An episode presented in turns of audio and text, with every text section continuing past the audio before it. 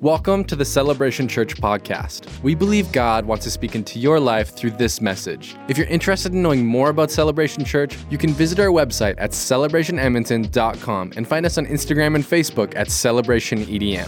Thanks for joining us. We hope you enjoy this message. Well, I want to talk today a little bit about God's presence, about God's presence. And, you know, we can, I know for me at least, you know, growing up and, and being in the church majority of my life, I'd hear people always kind of comment and reflect on feeling God's presence. And, you know, more specifically, it was about maybe environments that they're in, you know, like, for example, with camp, they'd say, you know, I really could feel God's presence out at camp or, or in worship today at church or in a specific situation and, and really having a, you know, a sense of feeling God's presence. But we can also, uh, have an issue with this is where we can really just associate our understanding of God's presence with our circumstances. And, you know, what we are currently experiencing at the time and what we're currently go through is how we kind of reflect on what God's experience, sorry, God's presence is in our life. So, for example, you know, in times of joy and, and celebration, there's something great going on in our lives. It's easy for us to say, oh, I really feel God's presence in my life right now uh, with my circumstance, what's going on. But then on the flip side of it is we can go through through pain, right? We can go through difficulty, difficult situations, seasons of life. And in those moments, it can feel so much that, oh, I just, I can't, where is God in this? I just can't feel God's presence in this moment, in this season of life and what we're going through. You know, when we, when we become a Christian, you know, we've received salvation and we, we've all confessed that, you know, Jesus is Lord over our life. You know, we've asked him to come, forgive him, forgive us of our sins. We invite him into our hearts. And, you know, we've had this moment or, or this event at some point. We call this moment, you know, salvation, right? Is us receiving salvation. And when we receive salvation, we have a word for this, and it's actually called justification. Now, I don't want to um, assume that anyone understands what I'm saying when I say the word justification. So I want to take some time and kind of break down what our, what our Christian understanding is when it relates to salvation and what our justification is. So we're going to start today by uh, talking about in Romans chapter 3, 23 through 26. I'm going to read it here. It says this For all have sinned and fall short of the glory of God, and all are justified freely by his grace through the redemption that came by Christ Jesus. God presented Christ as a sacrifice of atonement through the shedding of his blood to be received by faith. He did this to demonstrate his righteousness because in his forbearance, he had left the sins committed beforehand unpunished. He did it to demonstrate his righteousness at the present time, so as to be just and the one who justifies those who have faith in Jesus. Now, I'll give you a little bit more of a kind of a practical uh, example of what this looks like, justification, through, through like a courtroom example. So we understand that, that God is holy and perfect, and, and we're the ones who are sinners in comparison with Him. We, we, you know, we've fallen short of God. There's a gap between us and Him, and therefore we're guilty. We're guilty of our sin, and it's time for sentencing. So we're in the courtroom. It's time for us to find out what our sentence is. And this is now when Jesus steps into the courtroom. And he explains to the judge, you know, that he will come and he will take the punishment for us by going to die on the cross instead of us. And because of the punishment that's been now accomplished by Jesus through our faith, we accept his death on our behalf. So now we're fully acquitted. You know, his death, it really, it, it erased our record. And really, this justification, it's God's mercy on us. So we've received justification. And now the death and resurrection of Jesus gave us a new standing before God. So we're no longer convicted. Jesus paid the penalty for us. And now we are now justified and declared righteous in God's eyes as if we had never sinned. In Romans 3:22 it says the righteousness is given through faith in Jesus Christ to all who believe. There's no difference between Jew and Gentile. So we're going to take some time here, and I know we're kind of talking through some basics of our salvation and some mechanics. And I think it's really important that we do this because this is something that we have to always be consistently reminding ourselves, or it doesn't matter how long you've been a Christian for. We have to be reminded of our salvation. And that's why it's important that we do communion from time to time, just like we did that Sunday, as we want last Sunday, sorry, as we want to take time to remember the sacrifice that Jesus paid for us on the cross so we can receive salvation and have eternal life. All right, so now justification is just the beginning to receiving salvation. It's just the beginning. This is where it all begins, right? We're now a Christian and we don't live for ourselves anymore, but we now live for Him. And when we receive salvation, we also receive the Holy Spirit into our heart, right? When Jesus left the earth after he rose again, he said it was better for him to leave and give us the Holy Spirit now instead. And justification, it secures us in God's family. So now we, we're, we're living our lives with the Holy Spirit, but at the end of the day, we're still sinners and we still fall short of God's holiness and perfection, even though we've received salvation. So this is where now God wants to begin a work in us. And, you know, we say every Sunday, you know, we congratulate people when they receive Christ, but we say today's just the beginning. Now God wants to work in your life. So now I want to talk about what sanctification is. Now, sanctification is God's work in us now to make us more like Jesus after we receive salvation.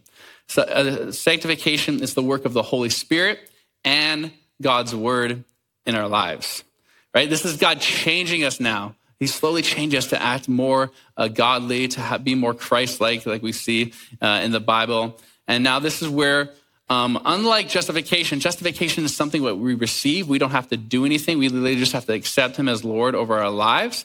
But where sanctification comes in is now we actually have a responsibility in this process. It's not just about what God did, it's about now it's a relationship with Him, sanctification. The Bible clearly points out that we have a role in this process.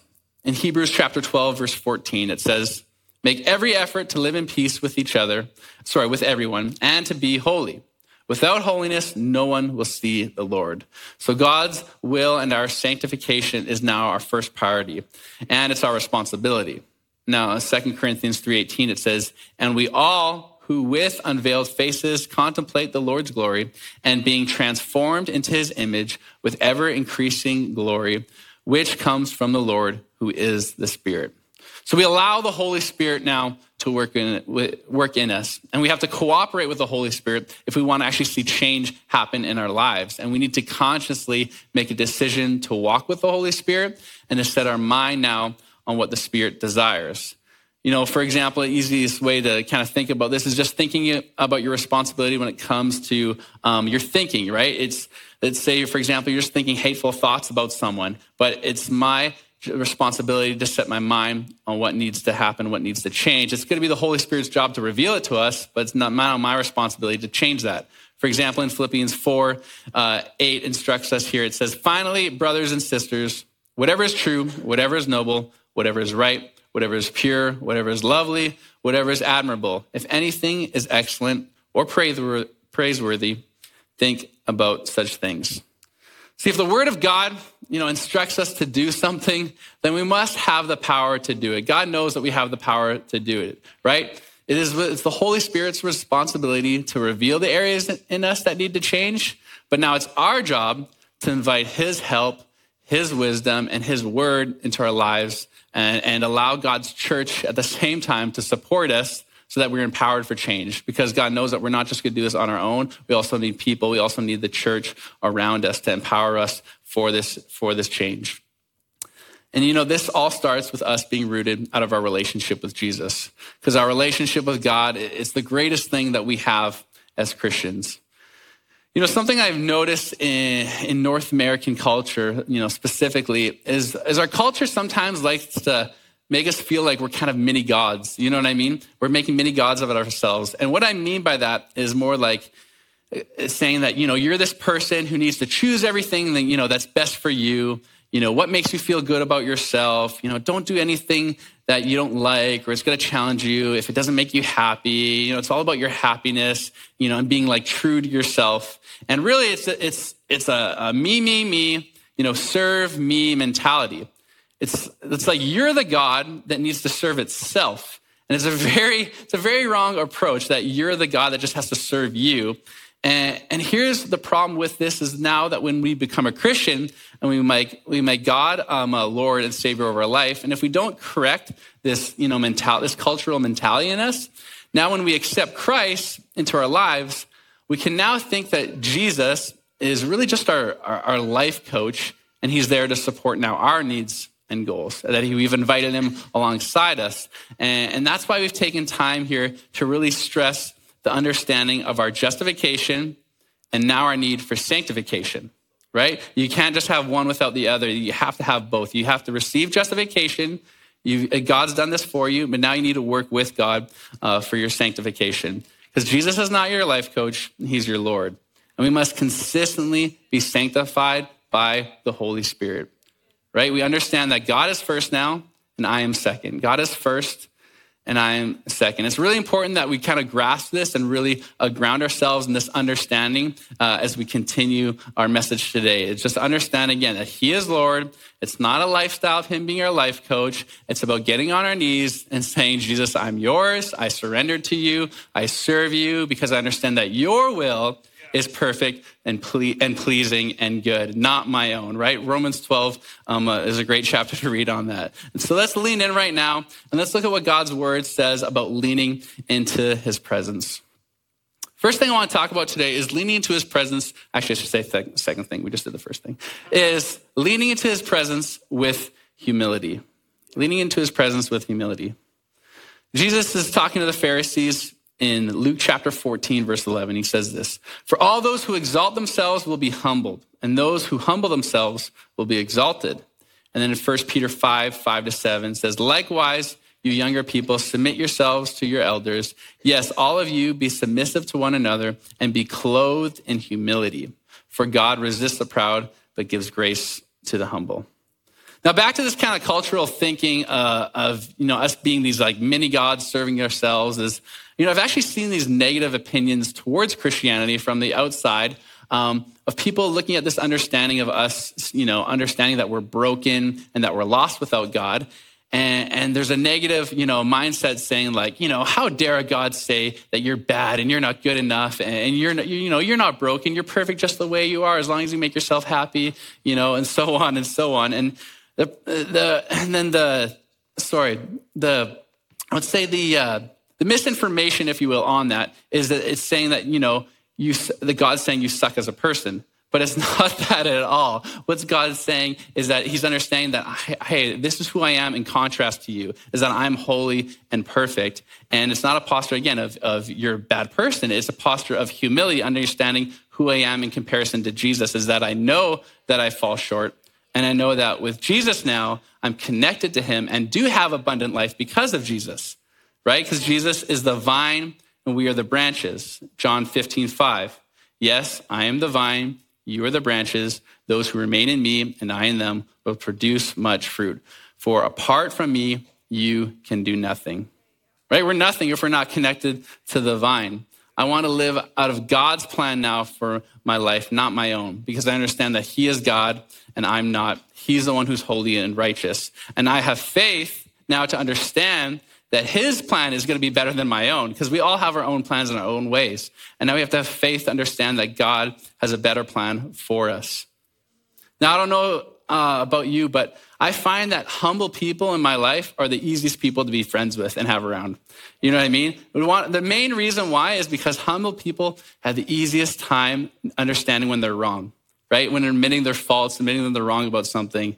I, I know for me, my dad was a good example of this growing up. He could always admit when he was wrong to us. You know, sometimes it could take him a bit, but my mom would help him realize, and, and the Holy Spirit was like, hey, you shouldn't have said that. You shouldn't have done this. And it was always an example of, hey, sorry guys, I screwed up. I shouldn't have done that. Uh, I have someone close to my life that, that their father was, was actually the opposite example. It was always out of a position of pride and never being able to admit they're wrong because they thought, hey, I'm the parent. I'm the one with authority. I'm always right. Doesn't matter what you say. I'm not going to admit when I'm wrong in something. And of course, it was really hard for that person to have a really close uh, a relationship with their dad growing up. And and the point I really want to get, get into your mind, especially if you're new to Christianity or you're not saved yet, is that it's not about shame. Shame is the total opposite. That's, that's the lie that wants to be sown in you, but it's not. It's about humility. And there's a big difference. There's a big difference with accepting and understanding our problems and not at a place of guilt and shame. It's the understanding that, hey, I can't do any of this on my own and I need his strength. Because we've never hired Jesus as a life coach. You've handed your life over to Him. There's a big difference.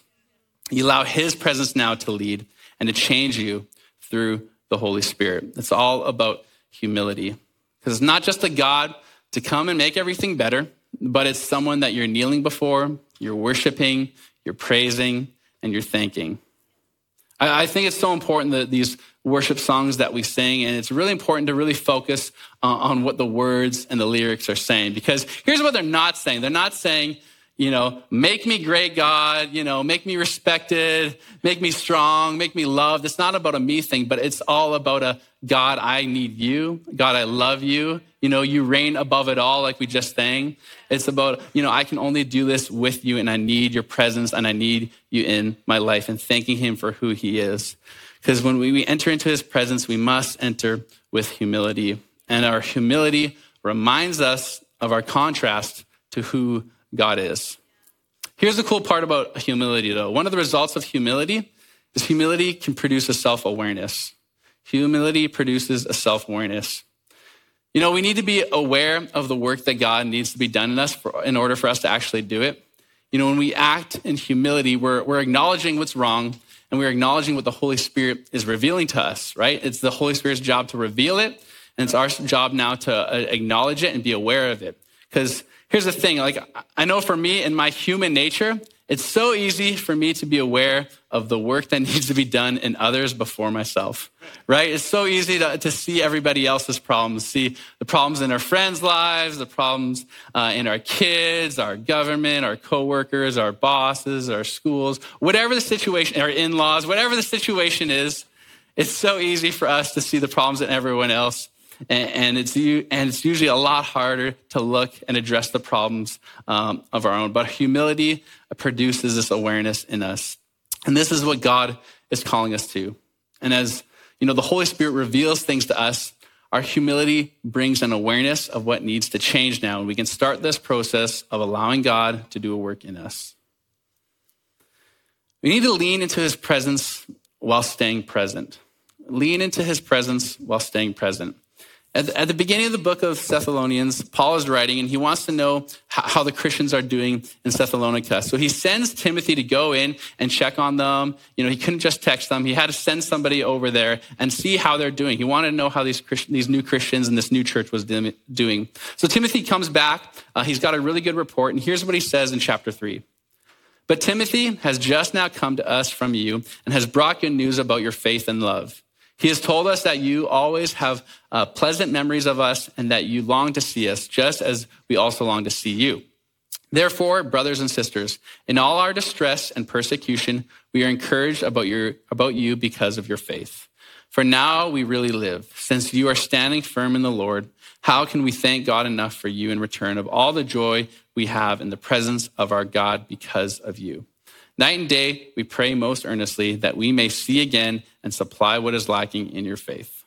Now may our God and Father Himself and our Lord Jesus clear the way for us to come to you. Now, like what it says here in verse 12. May the Lord make your love increase and overflow for each other and for everyone else, just as ours does for you. May He strengthen your hearts so that you will be blameless and holy in the presence of our God and Father when our Lord Jesus comes with all his holy ones. I love how Paul cares so much for the church and he needs a report, so he sends Timothy, Timothy out, sorry, uh, to see how these guys are doing. And what I really want us to kind of pull from this, from this scripture is the desire for others to do well in their faith.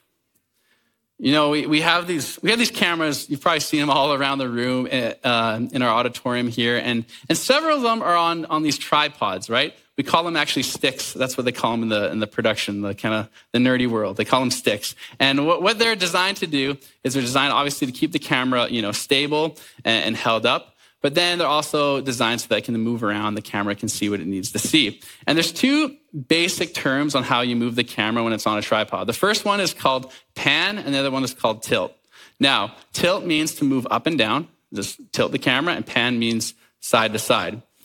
You know, and being in my church, being in church, you know, my whole life, and you know, you see a lot of things, and you meet a lot of people, and you see people who are just um, I would say just so all about being in God's presence. They're so locked into the desire to live in God's presence, which is great. They're so about, you know, them and God and being with Him. And they could tilt really well, right? And when I say tilt really well, I mean up and down, you know, an awareness of God and themselves and being in His presence. But the problem is, is when they don't find a way to pan. And what I mean by this is I mean looking side to side and not seeing others that are around them. And their, their, their presence, their awareness of their presence with God is about, is about, about them and God, but it's not about others and their lives and not living in God's presence and, and not seeing everyone else around them. Because like that tripod, it's designed to see the whole picture. It's designed to see everyone.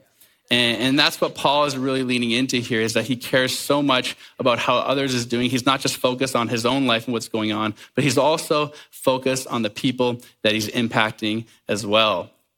And I think you know, even just what we, when we thanked all those volunteers for helping out at Risen Camp, it was such a good example of people that um, weren't just about, you know, them and their, and their impact on, on, their presence with God personally, but also others as well, is that they could look side to side and do both together so well. And people that can sacrifice and, and give, and give to things and give their time to things as well. And I'm just so thankful that we are a church that doesn't, isn't so focused on just us and God, but we're focused on everyone as well. And that's why we do things. That's why we do our car show every year. That's why we do Risen Camp. That's why we make a conscious effort. Even this fall, we'll do our trunk and treat event. That's all about us just looking side to side. And this is get our community uh, uh, on site and let's just love on them and let's do something amazing for them is because we want to be people that are focused on our presence with God, but on others as well and growing others at the same time.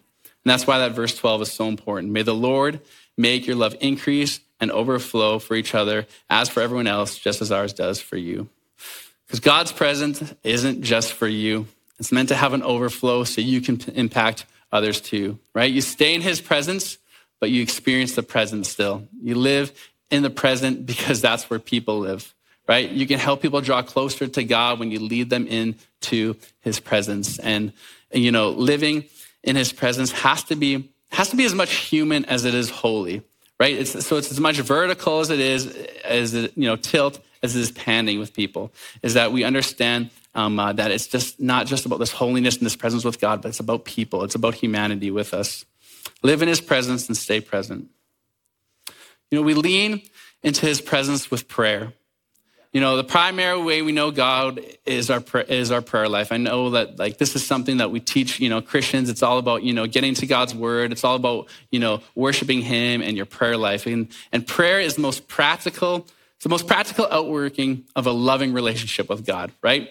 Especially when we look at the life of Jesus as our example, is that Jesus was so devoted to prayer. And he, you know, he, his, literally his life, we just see it all through the scriptures, just him taking time just to be with God, be with the Father and pray. And, and maybe you're kind of confused by this. You're like, well, why did Jesus need to pray if he was also God? Is he just praying to himself?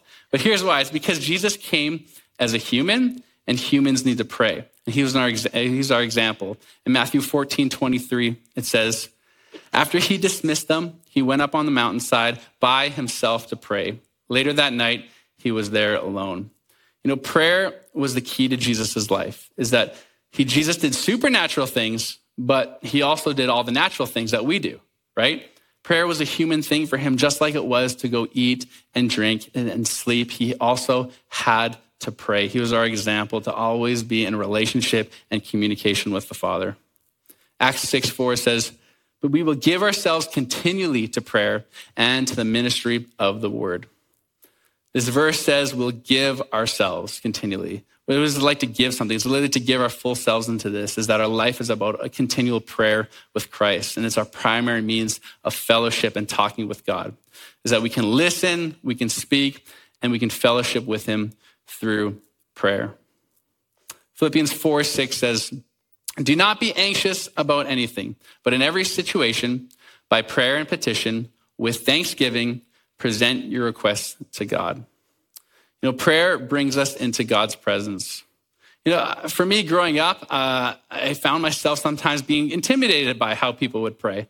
I, you know, I would find myself in, you know, different church settings, and I feel like when people would pray, they would sometimes use all these weird verbs and language that you never actually have in a real conversation with someone. And then it kind of kind of mixed up my mindset of what it meant to talk to God. It was that it was like, oh, I have to use this other kind of language and these other words I would never, you know, say in a normal conversation to a friend.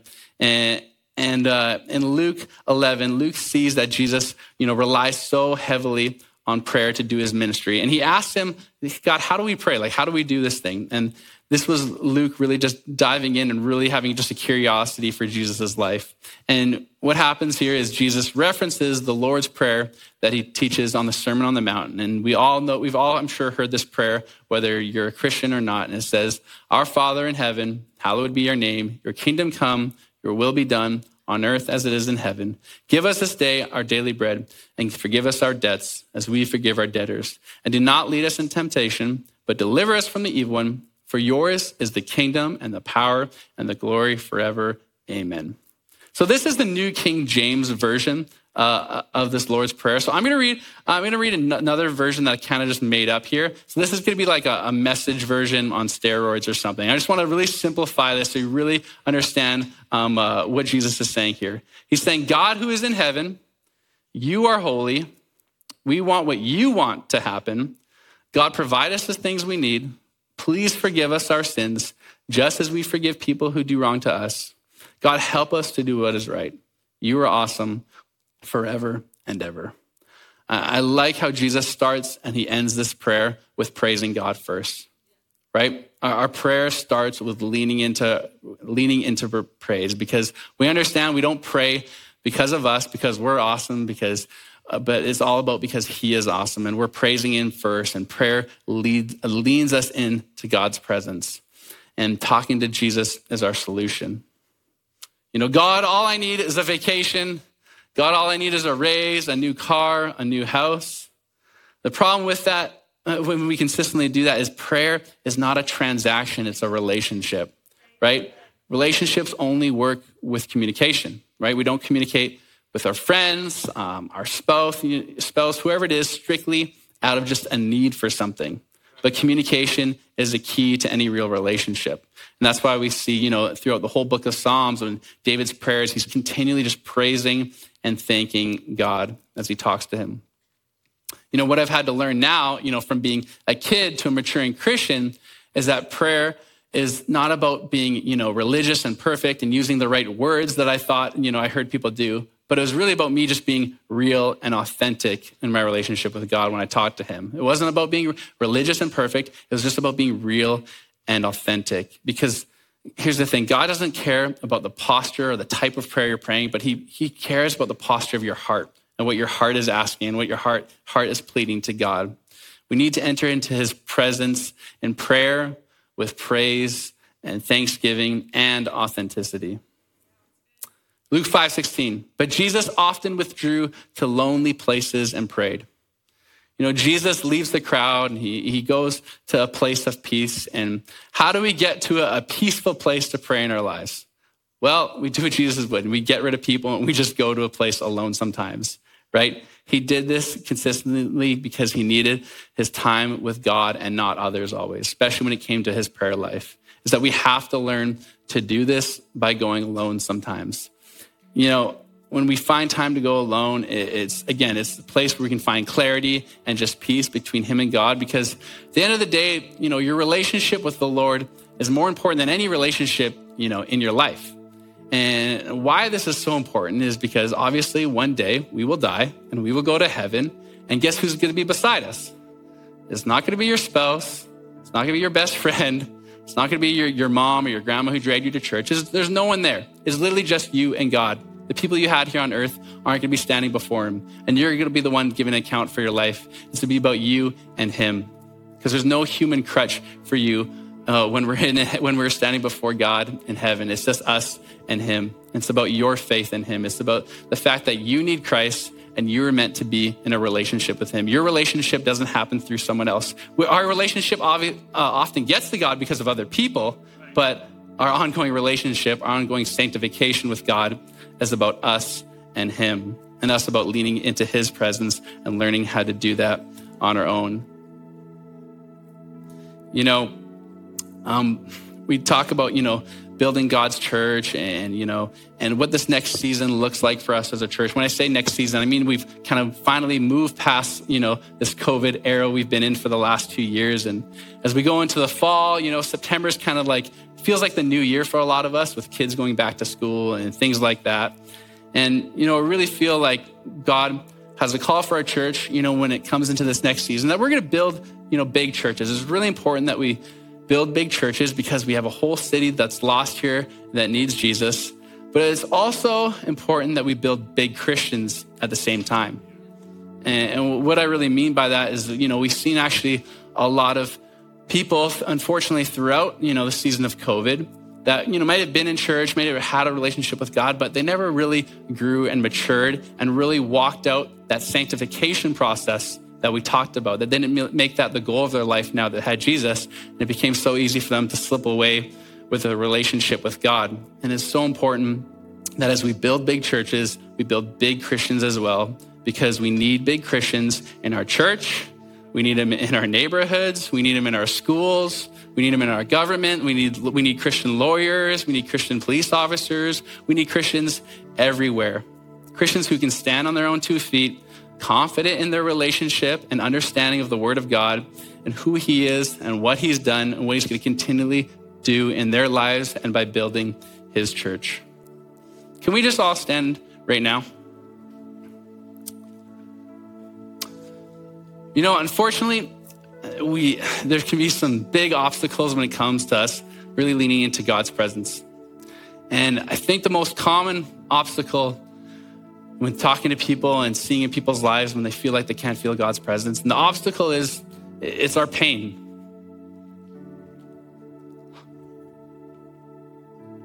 It's our suffering, right? Our hearts can get so hardened by the suffering we face and the things we go through, right? The, the traumatic death in your family that wasn't expected,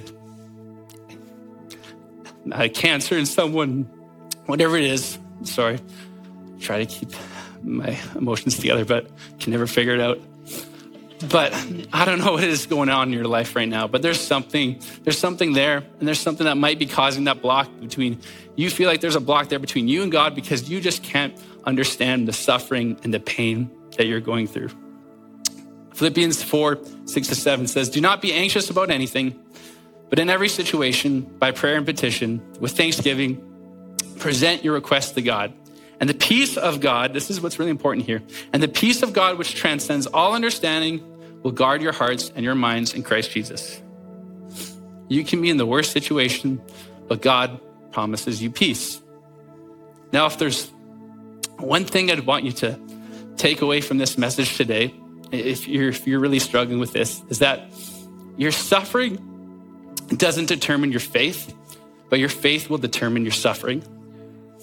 Now, now here's what I mean by that is that, you know, suffering is, can be the most uh, significant place where we experience God's love, his joy, and his peace. I can't imagine going through, you know, suffering in my own life and not having God there with me. It's not, it's not a separation of why is this happening, but it's like, man, I can't believe this is happening, and I need God to walk me through this. Right? As we lean into his love and his joy and his peace. So what I want to ask you today is, you know, what worries do you need to release to him so that you can be at peace in God's presence and really lean into his presence in your life? Can we all just bow our heads right now? I just want you to be able to just surrender whatever those worries are, whatever that thing is that's making you anxious right now in your life, that you feel like, where is God in this? Where, where is God's presence in my life right now? I just want you to, to just to think about what those things are in your life and let's pray for them together. God, right now, we just release what's going on, Lord God. Whatever pain, whatever suffering, whatever worries, uh, whatever anxiety that we're dealing with, Lord God, you know what they are, Lord. And God, right now, we surrender this to you and we don't we don't look in this uh, this situation, Lord God, and wonder where you are, but we invite you into it. Right now, we thank you, Lord God, that you're the one who's walking us through this and making it possible to fight through this, Lord God, and to conquer it, Lord. And we thank you, Lord. You're not just going to bring us through this, Lord, but you're the God of resurrection and redemption, Lord God. And you're the God that's going to bring healing to this situation, Lord God. You're the one that's going to conquer it with us, Lord God. And we're going to see supernatural things happen in our lives because of you, Lord God, and believing for whatever circumstance that we need breakthrough of right now, Lord God. We do this because of who you are, not because who we are, Lord God. We just ask for less of us and more of you in your lives, Lord God. We just ask for a continual sanctification of our lives. Amen. I want to pray one more prayer. Um, for anyone here who's maybe doesn't know God yet, you've never actually prayed that prayer of salvation and received what we talked about when we said, you know, justification. Now, we talked about those two differences of justification and sanctification because it's really important that you understand the difference between the two. Because if you need to get them in the right order, it has to go justification then sanctification. It's not sanctification and justification. Because here's what here's why I say that is because you can get really confused what it means to accept God. Accepting God doesn't mean fixing a bunch of problems in your life and then you can receive Jesus. It's that you're coming as you are. It has nothing to do with, with what you've done. It has to do with what God's done, what Jesus has done for you. And all you have to do is receive it and say, God, I'm a sinner. I need you. You are Lord. Jesus is Lord over my life, and I accept you into it. And then you get to begin this journey with God that we call sanctification, right? And this is the process of God working in our lives now, us leaning into Him, leaning into His presence, letting Him change us. And this process isn't just like a, is this like a one month deal? Is this a one year? This is the rest of your life now until you go to be with Him. The rest of your life is you leaning into God, leaning into your relationship, letting Him disciple you, letting the Word of God and the Holy Spirit change your life. So let's bow our heads. And if you're in this room right now, you don't have to lift your hand or anything. I just want you to repeat in your heart this prayer to accept Jesus as your Lord and Savior. God, today, I invite you into my life, Lord. I acknowledge that you are Lord and you are, you are my Savior, Lord. God, I ask right now, Lord, just to forgive me of my sins, Lord. And I thank you for sending your Son uh, to Jesus to die on the cross so that I can have eternal life and live with you forever, Lord God. I just thank you today, Lord God, for beginning this journey in my life, Lord, and for allowing me to be continually changed by the Holy Spirit from this day forward. I live not for myself, but I live for you, Lord God. We pray this in your name together. We all said, Amen. Amen. Thank you, guys. Thanks for listening with us today. If you enjoyed it, check out more messages like this at celebrationedmonton.com or on the Celebration Church mobile app. If you'd like to partner with us financially, you can give on our website at celebrationedmonton.com. Come back next week to hear another great message.